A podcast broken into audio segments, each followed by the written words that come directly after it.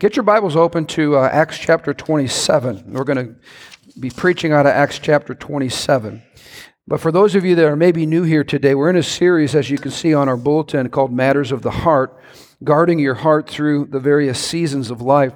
The Bible says in Proverbs 4:23 that above all else, meaning on the top of our list of important things that we should be focusing on, above all else, guard your heart because out of your heart flow the issues of life. In other words, if you lose your heart, you lose your life. And we're not going to go there this morning. I'm just sharing it to lay a little foundation. But in, in uh, Matthew chapter 7, Jesus told a parable you're all familiar with. It was the parable of the wise and foolish builders. You remember the, the wise builder took the time to dig down to hit rock. And he uh, and it, always takes, by the way, you know, this is a good good illustration here. We could go ahead and just pave over that soil out there, uh, and we could get it done in time. But the problem would be uh, we'd take a shortcut and when the storms of life would come, or you would all start parking on that, or the different seasons would hit us, uh, we'd end up having broken up asphalt and giant potholes and all those kinds of things because we take the shortcut. I mean, you know, shortcuts look good on the short end, but they're really bad long term. And so the builder here didn't take the time to build on the rock, he just built on the sand. And here's the point I want to get across the storms come to the wise builders and foolish builders. The storms are coming. And I just want to say this. You know, last week we talked about don't envy wicked people. Psalm 73. Don't be envious of wicked people because they're walking on slippery ground, and the Bible says they have no future. That's a strong word. So when you're tempted to look at the the, the wealthy, the famous, the Hollywood crowd, the, the people on the front covers of all the magazines, and you go, wow, their, their life seems to be so easy. Uh, we talked about this last week. No, their lives aren't easy. They have the same storms, they just mask it better because they have material things to hide or to buffer some of the pain. But how many of you know the storms are going to hit you whether you're a Jesus lover or whether you're a wicked person? The storms of life come. The issue is not how to avoid storms, the issue is how do you shepherd and guard and pastor your heart so that when the storm hits you, you don't end up losing heart uh, and you don't end up getting, getting tripped up. You know, storms are not optional. Uh, storms bring about a sense of darkness and doubt. The clouds come out, the skies turn black. And I don't know about you, but I've been in seasons of my life when things have been so dark, you lose your point of reference. Anybody know what I'm talking about? It's like you're just trying to find something solid. It seems like life is a swirl. The winds are blowing, and you've lost when you can't see anything in the stars. If you're a sailor and you're out there in the seas and you're looking for some way to navigate by the stars, you cannot see anything. Everything is black, and you cannot see the shore. So you talk about disorientation. You don't where your boat's going, and you have no idea if you're going to make it to the destination because disorientation and confusion are what you're living in. Uh, in Acts chapter 27, we're going to get there in a little bit, but in verse 20, this was the this was the scenario they found themselves in. It says the terrible storm raged for many days, blotting out the sun and the stars, until at last hope, all hope was gone. Here's the, the strategy of the devil during a storm season. His goal is to remove hope from your heart. Any of you ever been there where you just feel like the situation is hopeless? You, can, you, you can't think of a way to change the scenario or to get out of the set of circumstances that you're in. But I got news for you. The situation is never hopeless and you need to you need to fight in those dark times. You need to fight and guard so that your heart is always pumping with hope. If you lose hope, you're in a sick place. You remember the start of, uh, of the movie It's a Wonderful Life, one of my favorite movies. Uh, and, and, it talks at the beginning about the poor, poor person on planet Earth. Clarence says it's, it's, a bad situation. The person's lost hope. Uh, when you lose hope, you lose your heart. When you lose your heart, you lose everything. Um, look with me what Jeremiah said in Lamentations chapter 3. He said, during these, he said, rather, my strength has perished and so has my hope and my expectation from the Lord. This is the prophet speaking. My, my strength has perished, so has my hope and expectation. When you lose hope, you lose strength. And when you lose strength, you simply can't go on. So, how many of you know you got to fight for hope? Because when you lose your hope, you, you lose your passion, you lose your energy, you lose your strength to endure. And I want you to see another, another passage of the prophet speaking in Isaiah chapter 50. He, he said, If you're walking in the darkness, without a ray of light, trust in the Lord and rely on your God. Can I get an amen from that? Trust in the Lord and rely on your God when you're walking in darkness. Here's what I want to ask you a question this morning. Should we interpret the storms in our life as a sign of God's displeasure or his lack of love or care for our lives? I'm going to ask you again should you interpret the storms as a sign that God's somehow mad at you or, or displeased with you? But isn't that where we want to go? Isn't that where our emotions take us? When the storms hit, we begin to say, Well, God, where are you? Well, God, why would you be allowing me to go through this? God, how come I'm feeling this way? God, how come I'm experiencing some pain? Lord, how come I'm experiencing discomfort? And you begin to ask whether or not the Lord still loves you. But how many of you have ever traveled or t- taken an airplane trip, you know, uh, during overcast skies? When you take off, it's rainy and it's gray and it's black, it's dark. But how many of you know when you get above the clouds, guess what's still shining? In fact, it's really cool. You come out, you, you get out of Chicago in the fall or the winter, and you get above the clouds. Boom, Mr. Sunshine is hanging out. But guess what? Could you see it? No, you couldn't see it. But guess what? The sun is always shining because that's what God set up the sun to do. And guess what? Every day the sun runs its course every single day, whether you see it or not. You know, I'm looking outside in my yard, and all, uh, all of my beautiful bulbs are not blooming. In fact, they're nowhere in sight. In fact, my yard looks pretty crummy right now. But I'm asking you this question Are the bulbs still there? Absolutely. It's, here's the point it's not their season. When their season comes, guess what? They're, they're going they're to shine. Some of us are not in a season right now where the sun is shining, but I guarantee you the sun is still shining. And God's favor is still on your life, and His love and His faithfulness are still there supporting us. And so let's be like the prophet Isaiah. Let's trust in the Lord and rely on our God, even in the season that we're in where it maybe seems like, Lord, where are you? He's still there and He still cares. Let's take a look. Flip over now to, to Acts chapter 27. What I want you to see at the beginning of Acts 27 is Paul was on an assignment. He was told by the Lord he's going to stand in Rome before Caesar. And so the chapter begins with this phrase or this sentence in chapter 1. When the time came, the Bible says, we set sail for Italy. Now, here's what I want you to see about Paul. Paul, at this moment of his life, is perfectly in the center of God's will. And I want you to see it was the right time to sail. The Bible says when the time came. So he's in the right time, he's in the right season of God's will, and he's moving forward in faith. And then I want you to see what happens next. A storm hits. Now, I just want to encourage you a couple weeks back, I tried to get you to shift your paradigm and to start looking at Sunday differently. I said, don't look at Sunday as the last day of the week and give God the leftovers of your energy, your time, your money, or whatever. Start viewing Sunday as the first day of the week. This is the day we move forward in faith. This is the day we give our whole week to the Lord. Amen. This is the day we don't give God our leftovers, we give God the first and we give God the best. Now, how many of you know that paradigm shift will change your life?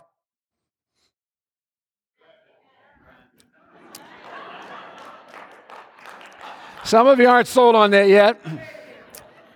But I'm telling you the truth. That paradigm will shift, shift in your brain and will shift your destiny. That's how important that paradigm is. I'm going to tell you another paradigm shift that you need to hear. How about when the storm hits, you start worshiping with a sense of expectation? That's what you're saying, Pastor, we just got a $100,000 bill and you're excited. Yes, I'm excited. What do you want me to be? Depressed? Come on. We're covenant people. Why should we expect when we're going through life and the storms hit that somehow we're supposed to be exempt from the storms because we love Jesus. Wasn't there a storm Jesus went through called like the cross? I mean, he, he went through some serious storms. How about the Apostle Paul, who, who is the author here, who we're learning about here? Not the author, uh, Luke's the author, but Paul's the, the, the subject here. This is a man that was pretty serious in his connections with Jesus. And did Paul go through any storms? I think he did. So, how about this? Why don't, when the storms come, why don't we start doing this? Thank you, Father. You're about to teach me something really amazing about who I am and who you are. Thank you, Lord. You're about to show me something about your faithfulness. Thank you, God. You're giving me some journal entries about your goodness and about your miraculous power and the way that you've been faithful to me through all the storms of life. In other words, stop interpreting storms as displeasure. In fact, why don't you say, wow, the storms are coming. I must be in the sweet spot of God's will for my life? Why don't we start viewing storms as pictures of divine affirmation that we're moving forward in faith instead of that somehow God's picking on us. In fact, it's interesting to me, some of the saints of old, when they went through seasons when there was not any severe persecution, they would repent because they thought they backslid. John Wesley, for one. John Wesley writes in his journal that he had to go and repent uh, because he'd lost his edge and he lost his fire, and the, and the attacks on his ministry had stopped. And he said, God, please forgive me if I've drifted from you. And then, as the story goes, a rock went flying over his head. He looked up, there was an angry mob, said, That's the scoundrel, get him. And he jumped on his horse and rode off, rejoicing in the Lord. True story. John Wesley. How many of you know if it's good enough for the, the saints of old, it's good enough for us? And perspective is everything. If you have this rosy perspective that everything's always going to be sunshine and a warm breeze in your face, um, you're going to be very disappointed in life. And let me tell you what else. You're going to find that you lose your heart because you're going to be constantly surprised when you should be going, I knew this was going to come. Come on, let's bring it on. Now, please hear me. I'm not a glutton for punishment. And I'm not wishing you live in storms nonstop. The sun's going to shine and you're going to have warm breezes and there's going to be mountaintops. But I'm to, I would be a lying pastor if I told you that you weren't going to face some storms throughout the way. But how many of you know we face them differently than people that don't know Jesus? So look what happens next when the storm hits. Listen to some of these phrases and conditions and tell me if you haven't been in seasons like this in your life. I know I have. Verse 4, it says we encountered strong headwinds that made it difficult to keep the ship on the course. Anybody felt like the, the wind was blowing in your face and you're having to work, work, work, work, work just to make any ground? You have to fight to keep your family on course because it feels like everything's blowing apart. Look at verses 7 and 8. He says there was slow sailing. I hate slow sailing. I like fast sailing. I hate slow sailing. Great difficulty. And who wants difficulty? The wind was against us instead of at our backs. We struggled. We lost a lot of time. Verse 9, the weather was becoming dangerous. And I want you to know as we move through, through verses 7 through 9, it gets worse from there. How many of you have figured out that sometimes when you're entering a storm and you're praying and you're believing God and you're fighting uh, and you get a word from God that encourages you, sometimes it gets worse. Just laying it out here, folks. Now, let me ask you a question. If it gets worse after you just had a great church service and your heart's encouraged, and then Monday comes and it's worse, does God not like you? That was kind of a double negative there. And you're all going, wait a minute. What do I, how do I answer that? The answer is this Of course, the Lord's love for us is steadfast. Has God's promise over your life changed just because your circumstances don't look like it? No, God's word is true and his word is still true. What he's looking for is some people that will learn how to navigate through the storm with him and not fall off the ship. So here's the situation. Look at the power of a promise in Psalm, or I'm sorry, in, in, uh, in Acts chapter 27, verse 22. Paul says, Take courage. None of you will lose your lives, even though the ship will go down. For last night, an angel of God, and I want you to see what Paul says here, because these two phrases are really, really important when you're going through a storm. The angel of God, talking about God here, not the angel, God, to whom I belong and to whom I serve. Now, I've known people that when the storm comes, they pull out their church attendance card or their I believe in God card. But how many you know the storm's going to test the depth of your relationship with Jesus and whether or not it's real or not and vibrant or not?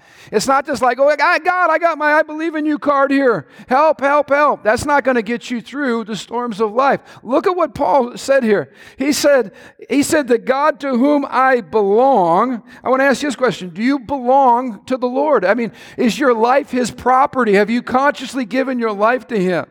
Because you know, when the storm comes, that's not when you're going, hey, God, me, it's your, it's your buddy here. And he's like, who are you? I don't even know you. You know, the Bible says that, right? I don't know you. Do you belong to the Lord? Is your life given over to him? And then Paul also said, This is the God to whom I serve. Is your mission God's mission, or is it still about you? Some people, when they're in the storm, this is their prayer God, stop the storm. I don't like it. God, stop the storm. This is messing up my plans. How many of you know God doesn't really care? He's not taking a public opinion poll on whether or not you like it or not. Uh, he's never done that. And, he, and I'll tell you what he do, definitely doesn't care about. It, he doesn't exist to make your plans come true. We exist to make his dream come true. And the sooner we figure that out, the better it gets because when you're in a storm, you better know you're on his mission and you belong to him. And that's part of Paul's confidence here.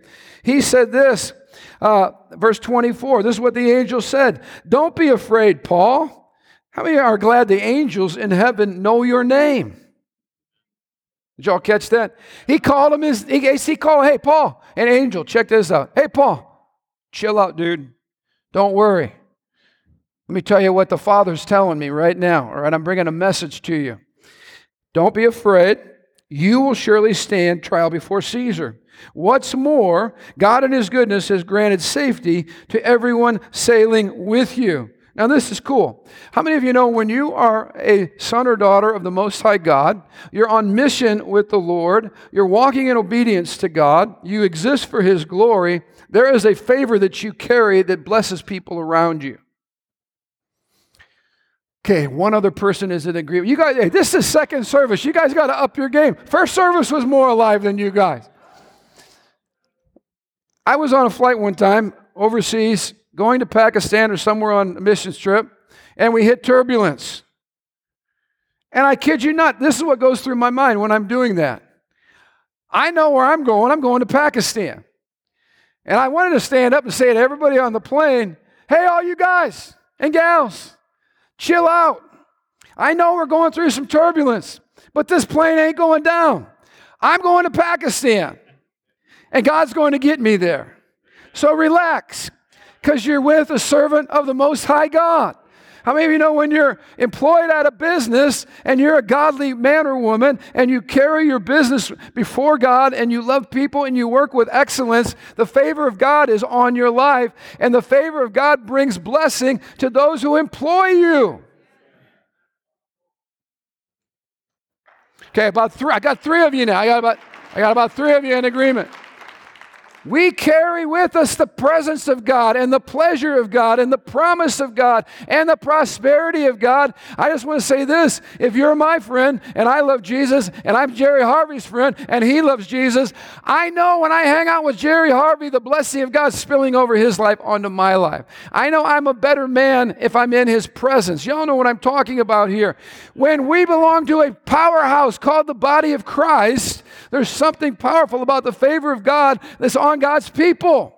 And you need to get this in your spirit so that when you're under attack and your finances are under attack, what, what do I do when my finances are under attack? I'll tell you what I do. I was born again on, on a Tuesday. My mama had me in church on the next Sunday, a following Sunday, and I have not missed too many Sundays in between. I was raised in the church, I was raised in a godly family. From when I was little, my mom and dad taught me, son, you get a dollar from grandma, you tithe off of that and and you take 10%, take a dime, and you bring your dime to Jesus on Sunday and you sow it because you are faithful. You're a steward with what God has blessed you with. So when the enemy comes at my finances, are you kidding me? This is what I say Devil, do you know who you're messing with? Do you know how much seed I've planted in the ground? Devil, I've been planting seed since I was seven years old. Who are you think you're messing with? Do you think you're going to shake us on our finances? God's been faithful to us for five decades. Do you think He's going to change tomorrow? Are you nuts? You better mess with somebody else. Now, that doesn't mean we're rolling in wealth. What it means is this God is faithful to meet my needs. And you know what? What he's saying is, guys on the boat, y'all chill out. I know it looks really bad right now. By the way, the storm was raging. When Paul's giving this speech, hey guys, angels showed up last night and was hanging out with me. I can just see these sailors going, dude, one more angel comment and you're overboard, all right? But Paul keeps going. Hey, this is what the angel said. We're all going to make it. All y'all going to make it. That's what the Lord said last night to me. Now, how many of you know at that moment you have a choice? Like me say, every week I'm trying to dish it out promises, the Word of God. But guess what every one of you has to do every week? You have a choice. that dude doesn't quit talking about angels, man. I'm sick of this stuff. Or you go, you know what? According to your word, Lord, so be it. I receive it. My heart is good soil. So here Paul's preaching to these, this rough crowd of sailors in the midst of a storm. And he said, You know what? I'm going to see Caesar. Chill out. Everybody is going to make it. But look at verse 26. I hate verse 26. But we will be shipwrecked on an island. How many you know God absolutely has the power at that moment to stop the storm, still waters, the boat cruises up to the island, sun shining. The people on the island of Malta are waiting with, you know, cool drinks. God, why didn't you end this story that way? Paul says, Oh, yeah, by the way, we're going to get shipwrecked. The arrival is going to be a little tough, but we're all going to make it. Can I just tell you, to me, this is, this is good news because it helps. Like, here's the way I think, all right? This happened to Paul. Sam, who do we think? Who do we we, we get like a special get get out of a, a, shipwrecks free card or something like that? This happened to one of God's choicest servants. Why am I whining about having a rough arrival every now and then? Anybody have a rough arrival? I had a rough week this last week. All right, with some health kind of stuff. I'm up here this morning, running to the bathroom, cleaning out. That's going to be one question I ask the Lord when I get to heaven. How does that much snot fit in this head? Any of you ever wondered that? You all week long. I still got more. If anybody needs some, I'll share it with you. All right, I'm just kidding. That was terrible. I would never do that. I'm going to keep it all to myself. I'm not going to share any of it with you. Look at verse 29. They're beginning to look at how, I forgot to tell you this part too. Paul says, guys, we're all going to make it. Two more weeks of violent storms after Paul said that. Two weeks. Now, can I just encourage you? Hang on like a bulldog to the promises of God. And don't quit before you get on shore. Because listen, you're going to make it to shore. I got to say it again. You're all going to get to the other side. God's not quitting on anybody, but you're going to have to bite down on that bone and hold on to it like a bulldog and not let anybody rip it out of your mouth, that promise of God's word. Because sometimes after the promise, two more weeks of hell. And that's what happened here. Look at 29. At this rate, they were afraid that they would, we would soon be driven along against the rocks on the shore. So they threw out, the Bible says, four anchors from the back of the ship and they prayed for daylight. How many you know you got to keep praying for daylight? Hallelujah. You never thank you, Lord, for this dark. No, don't thank the Lord for the dark. Pray for daylight and throw out some anchors. Let me give you four anchors that I think are important for us. The first anchor is an anchor called calling. Notice in verse 24, the, the promise was, You will surely stand before Caesar. Now, let me just share this with you. There's no safer place than being fully surrendered to Christ and pursuing his purpose for your life. I mean, that's calling, knowing who you are and what you're called to do. Be about your Father's business. When the storms come and you're pursuing your calling, chill out, throw an anchor in. That calling becomes an anchor to you, and it's, it's a strength to you because you know who you belong to and you know who you're serving. Second anchor is an anchor called courage. The Bible says in Isaiah 43, verses 1 and 2, Don't be afraid, the Lord says, for I have ransomed you. How many ransomed people are in this room right now? I'm a, hey, I'm a ransomed person. He says, I've called you by name. How many of you, God called you by name? You're born again. You're a follower of Jesus. He called you into relationship with Him. That's me right there. You are mine. How many of you belong to Jesus? He says over your life, You belong to me. You are mine. All right, that's who this promise is for. Look at verse 2. When you go through deep waters, I'm going to be with you.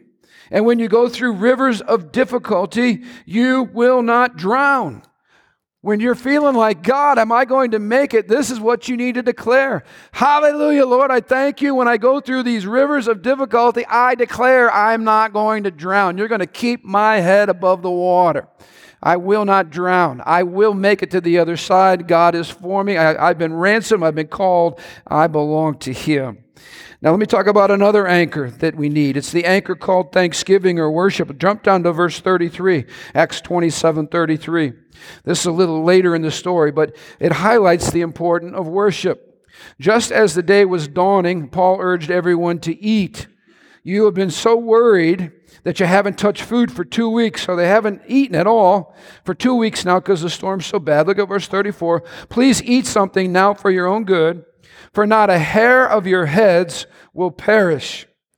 And then he took some bread and he gave thanks to God before them all, and he broke off a piece and he ate it. And the Bible says, then everyone was encouraged and they began to eat. Now, let me pause here. When is this nice little communion service taking place? It's almost like a communion service, isn't it? Paul's standing there with a loaf of bread. The storm is still going on, it hasn't stopped yet. But Paul says to them, not a hair on your head is going to perish. Y'all need to eat now. And he starts breaking the bread and he's ha- passing it out in the, I want you to see this, in the middle of the storm. Can I encourage you? You know, my mama, I, I love my mama and I, I love her lifestyle, right? She's 83 years young. She's not polished silver, she's polished gold. Come on. And, um, but I know people, I know people that when the challenge comes, they just roll over and die and they just, you know, let it, let it hit. She was starting not to feel good this past week. She said, uh, I took communion. I said, That's awesome. So she, she said, Yep. I, I, I sat there in the kitchen, and me and the Lord, we took communion, and I reminded the Lord of his covenant with me and of his shed blood and of his power to heal me. And I just told the devil, I'm not taking it. Or you could just go, or you could just go, oh, well, it's that time of year. Everybody gets sick. I'm just going to invite the sickness all over me and roll over and just take it. Or you fight. I appreciate she fought. That's the point. Standing in the midst of the storm, what do you do? Can I encourage you? One of the greatest things you can do in the midst of your storm is give thanks to the Lord and worship Him. You worship him sometimes in the dark before sunrise has come, but you worship him. And that's what they did here. And then lastly, here's another anchor calling, courage, worship. Fourth anchor, I believe, is community or church. When the storms of life are hitting, that's not the time to be a lone ranger. That's why I, I, I, I have you guys do what we do at the beginning of our service every week to make sure that nobody walks in this church and walks out of this church without having people that connect with them, shake their hand, give them a hug around the neck, maybe introduce yourself. I want you to be known. I want people to love you. I want people to encourage you. I want you to leave here feeling uh, a whole lot better than when you came in. And how many of you know we need each other to get that done? Y'all remember those stupid commercials that were out uh, for the armed forces a few years back? The Army of One? What a dumb concept. But we are trying to recruit narcissists. So when you're trying to recruit a narcissist, you have to make them feel overly important. But anybody that's been in the military will tell you that if you're going to have an army of one, you're going to be in a bad situation. Because in military and in battles, the more the merrier. Can I get an amen on that one? So there are Christians, let me just say this. You know, when all this COVID's coming out, I heard Christians going, hey, God's trying to, to uh, reset the church. The church isn't about buildings. The church isn't about coming to the institution. We are the church and we don't need to come to a building and we can sit at home in our living room in our pajamas and we can watch on TV and we can be the church. Okay, how many of you know most lies are cleverly disguised half truths? All right, that's why they that's why they sound good. This this building is not the church. We understand that we're the church, but I do really cruddy when I don't have you, and I don't do well in the midst of a storm for sure when I don't when I'm not connected to people who love me. And when I'm going through the valley of the shadow of death and it's the worst storm of my life, how many of you know my mind will tell me stupid things? Like, I'll start having pity parties. I'll start feeling like nobody cares about me. I'll start feeling like God doesn't care about me. I'll start feeling hopeless and I'll start throwing up my hands like, is it worth it all? And how many of you know that's a dangerous place to be? And so that's a misnomer. I'm grateful we have this facility. I'm grateful we have a building and land. Because let me tell you something. If we didn't have a building and land, you know where we'd be worshiping during the COVID pandemic? In our kitchens alone at home. But we got dirt. It's, it's rich dirt. It needs to have some concrete in it, all right? It's great dirt. But we got great dirt And we got an incredible facility that was created not to worship the facility, but to facilitate the ministry of Jesus in this place. And I don't know about you, but Sundays are my favorite day of the week because I get to be with people and I get to love people and I get to get connected at the heart with people because we need each other. And so the anchor you need is an anchor called community, called church. And I just want to say this God is moving. He doesn't have a plan B on planet Earth. He's moving through his church, through the gap. You know, church is a plural word, by the way. You can't, you're, you're not a church. It takes more than one of us coming together to be Christ's bride. The good news is there's, there's billions of us all over the planet who are Jesus lovers. This is great news. God has an amazing church, all different shapes, colors, sizes. It's, it's amazing. But we need each other. And I just want to encourage you don't wait for your storm to hit until you try to figure out if you're part of a local church. It's too late when the storm hits. It's too late. Now, after Paul gave this amazing encouragement, and let me just say, look at verse 37. I love this. All 276 of us who are on board. The Bible includes, the Holy Spirit includes 270. He knows the exact number of the people on the ship. You know, God knows us by name here today, and He knows how many of us are here, and this is His word to all of us. We're going to make it to the other side. All 276 of you are going to make it to the other side. God is a God of detail. And listen, when His promise goes out and He says something, He means it. That means all 276 of you folks that heard this promise are going to make it to the other side. What a great promise from the Lord. Now, in spite of the promise, I found this to be true. There are people that when it all hits the fan, they're jumping ship. All ever been to places like that? When it hits the fan, they jump ship. Paul had just given them this incredible word. We're going to make it. And some of the folks are going, I don't believe it. And they start looking around and they find some rowboats and they're going to they're going to pretend to get off the ship without anybody seeing them. And this is what Paul says to them, and I want you to hear this. Look at this. Look at this word from the Lord. This is verses uh, uh, verses 30 through 32. The sailors tried to abandon the ship.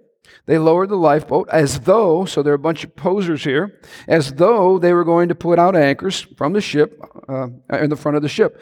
Verse 31 But Paul said to the commanding officer and soldiers, Listen to this, you will all die unless the sailors stay aboard. So what they do?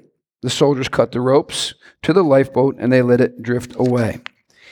Here's the word of the Lord stay on the ship. Now you're saying, Pastor, what are you, what are you trying to say? Are you trying to say if, if we leave Living Stones, we're going to die? No, that's not what I'm trying to say. But this is what I am going to say because I've been pastoring for 40 years. My dad used to call these people runners. Y'all know who runners are, what a runner is? These are people that when God starts getting close to their issue, when God starts getting close to the breakthrough, when God turns up the heat so that the storm rages so that God can bring breakthrough and healing and reformation, what they do is instead of instead of embracing what God's doing and listen, letting him change them, they run. They run. They say, hey, where, where'd that guy go? I don't know. I haven't seen him for a month. Where's he been? I, I don't I haven't seen him either. He's a runner. He's looking for the lifeboat. Can I encourage you in life? Get rid of your lifeboats and your plan Bs. Some of you need to hear this for your marriage. There's not a plan B for your marriage. God wants to heal and bless your marriage. Quit, quit looking for your lifeboat every time things get rough. There are always people that will take shortcuts. There are always people that will look to, to go out the easy way. I'm telling you, you go the easy way, you're going to die. And what do I mean by that? I'm not necessarily talking about physical death, although I have seen people die. I have seen people run from God, run from the ship, and they get off in bad situations and they die. Some of them overdose on drugs. Some of them go back to their addiction. Some of them have relational breakup. They lose their family. I've seen, I've seen devastation. I've seen shipwreck after shipwreck over 40 years. What is the one common denominator? They cut and they run. They jump on their little boat and they think they're going to go out and do it themselves and they don't need anybody else and they don't need godly leadership in their lives. They don't need to listen to anybody tell them anything about their lives or speak any kind of counsel or truth to their life. They're going to get on their little boat and they're going to go uh, into the storm themselves. Let me tell you something. You will be absolutely destroyed. And I just want to say this we're coming into a season in America and in the world today as the storms are raging, as we've never seen things that we've dealt with. Can I just tell you something? Stay on the ship. What do you mean, Pastor? Stay connected to the people of God. Stay in fellowship with people. You know, I was thinking of Luke Abbott's situation, and Luke, I say hello to you if you're watching online, if you're not here yet today, but Luke's doing really well, by the way. Praise the Lord. But when we got news of that accident and that he was in the emergency room, within an hour, there must have been 30 or 40 Living Stones people in that emergency room. Where'd those people come from? Well, I'll tell you, amen. Give yourselves a hand for that. Where, where did all those people come from? They came from the ship. They're, they're, they're on the same ship. And when one of our guys is down or one of our people is going through something, uh, here's the question I want to ask you Who are you connected to that's on the same ship that's going to show up in your storm and going to help you get through it? Now, now, now let me just, I'm going to mess with some guys here because this is our problem as men. I put myself in the same category. Most men, if I ask you this question, guys, if you were to die today, could you think of six men in your life, not family members, not family members, six men who you know and love and have great friendships with that would carry your casket? Six. Most guys outside of relatives can't think of six men that they have any kind of a relationship with because we're so independent and we're so busy doing our thing that we have no time to connect heart to heart. This is why we encourage life groups. This is why we encourage discipleship ministry. This is why we encourage our encounter weekends. This is why we encourage regular church attendance. I know that's not cool in our culture today. Regular church attendance. This is the ship of God's agenda, being a part of the body of Christ. You need to be connected heart to heart and you need relationships with real people because when your storm hits, I've seen people do this. Well, you know, Pastor, you know, the church let me down. You know, nobody came and rallied around me when I had my situation. Listen, dude, quit throwing your problems on the church's steps because here's what I would challenge you. Why didn't you get connected? Why didn't you get connected? Your storm came, you were left stranded, and you're mad at the ship when you got on your little raft and took off months ago. I'm just, I'm just preaching the truth here from a pastoral perspective. Right, next week I'll hear your opinion. No, I won't, because you're not going to preach next week. I'm going to preach next week. But I mean, you know, this is the truth. The sign of how well connected you are to the, to the ship is what happens in your storm. And let me just say this from the bottom of my heart. I want everybody in this room to have incredibly rich friends and lots of them and people that you know and love. And when you're going through your struggle, you're overwhelmed by the body of Christ and their love for you. When your time comes and it's your funeral, I want to see this place packed, not because people have to be here because they're all uh, relatives, but because they're friends of yours and they love you and they want to come and support you in your time of need. Anybody know what I'm talking about? This is huge. This is an anchor that you need. Now, let me end with this. The commanding officer says in verse 43 all who can swim or jump overboard first make for land. Verse 44. The others, got, hear this, you got to hold on to planks or debris from the broken ship. I told you this arrival was going to be rough. So everyone, everybody say everyone, escape safely to the shore. So here's the deal. The ship's not perfect. Sometimes the ship gets broken up. But here, here's what you need to do. When you're in your storm, grab a hold of a piece of the ship all right? Pastor, what do you mean? Well, let me have some fun play on words here. I want to give you five pieces of the ship you all need to grab a hold of when, when the storms are raging, all right? First part, lordship. I'm going to give Jesus undivided allegiance and complete submission. When you're in a storm, the best place to be is completely surrendered to the Lord. You with me? Grab a hold of Jesus, that piece of the ship, and let him take you safely to shore. All right? Second part you need to hold on to is the discipleship. All right? What do I mean by discipleship? It means I'm going to embrace my call from Jesus to join him on mission.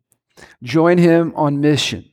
Can I just tell you something? When we as a church family are about our Father's business here at Living Stones, which means we're going after lost people, loving people, restoring people, healing marriages, caring for the poor, uh, helping the sick, uh, spreading the gospel, planting Aurora schools overseas. How many of you know we should be so bold in our faith and so aggressive in our forward motion and believing God? Why? Because we're part of the mission. Does this make sense? We're, we're not just doing crazy stuff.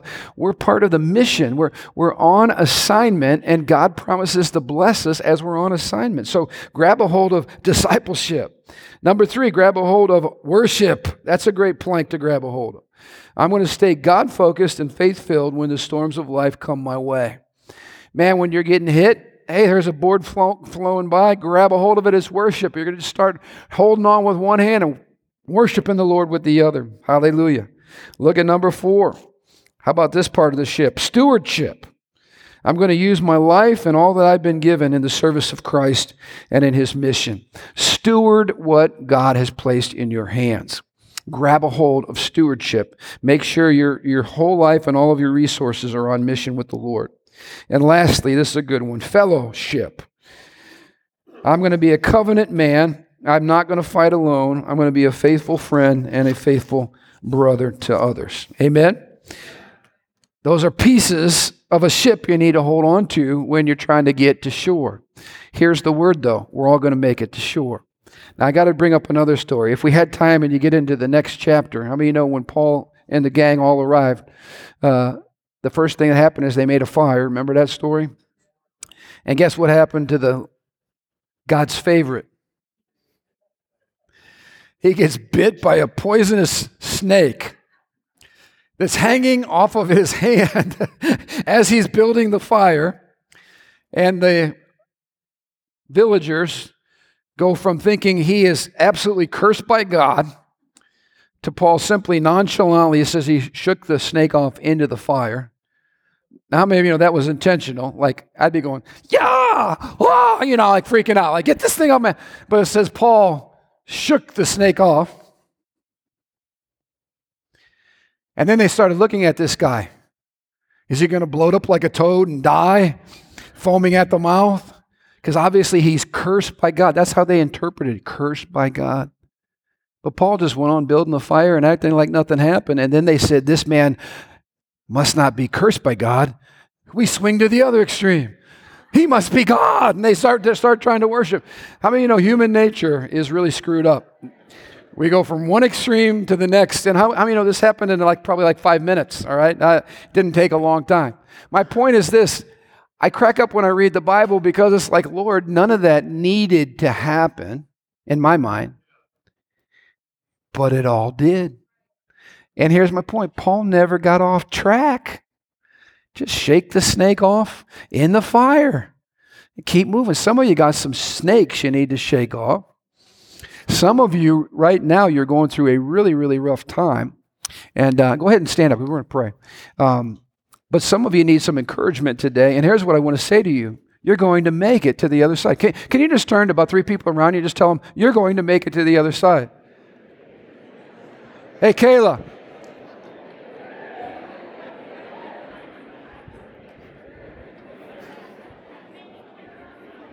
Hey, Big B. See the shore, baby. It's on the other side.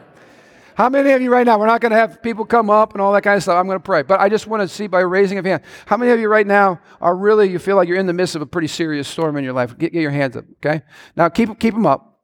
But I just want some, some people around you. All we're going to do, you don't need to know any situation, but, but I just want somebody around you to place a hand on some shoulders, all right? Front row here. Find some people. We're just going to pray for them, all right? We're going to, we're going to be on the same ship together, all right? We're going to get to the other side. Keep those hands up. Everybody find somebody around you. We got, we got some front row folks over here that could use some love and support.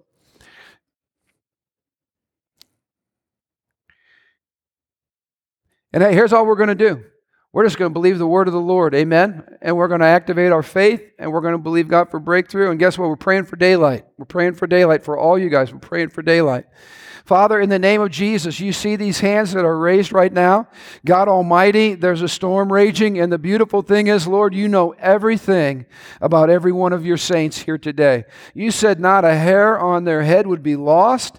And Lord, you said they will make it ashore. Every last one of them, not a single person would be lost. Lord, I prophesy that word over our church family today. We just all come into agreement for you right now in the midst of your storm. You're going to make it. You're not going, the waters are not going over your head. You will not drown. You're going to make it to the other side. We speak to discouragement and fear and depression and all those emotions that want to well over us. We say, in the name of Jesus, we break your power off of the lives of God's people. Lord, our heads are above the water and we're going to stay there. Lord, you're going to bring us through the high water and you're going to bring us to dry ground. God, thank you that the sun is shining over everybody in this room right now. God, your favor, your love, your power, your commitment is all over us, surrounding us like a shield even now. So, Lord, I pray where people are just under it this morning,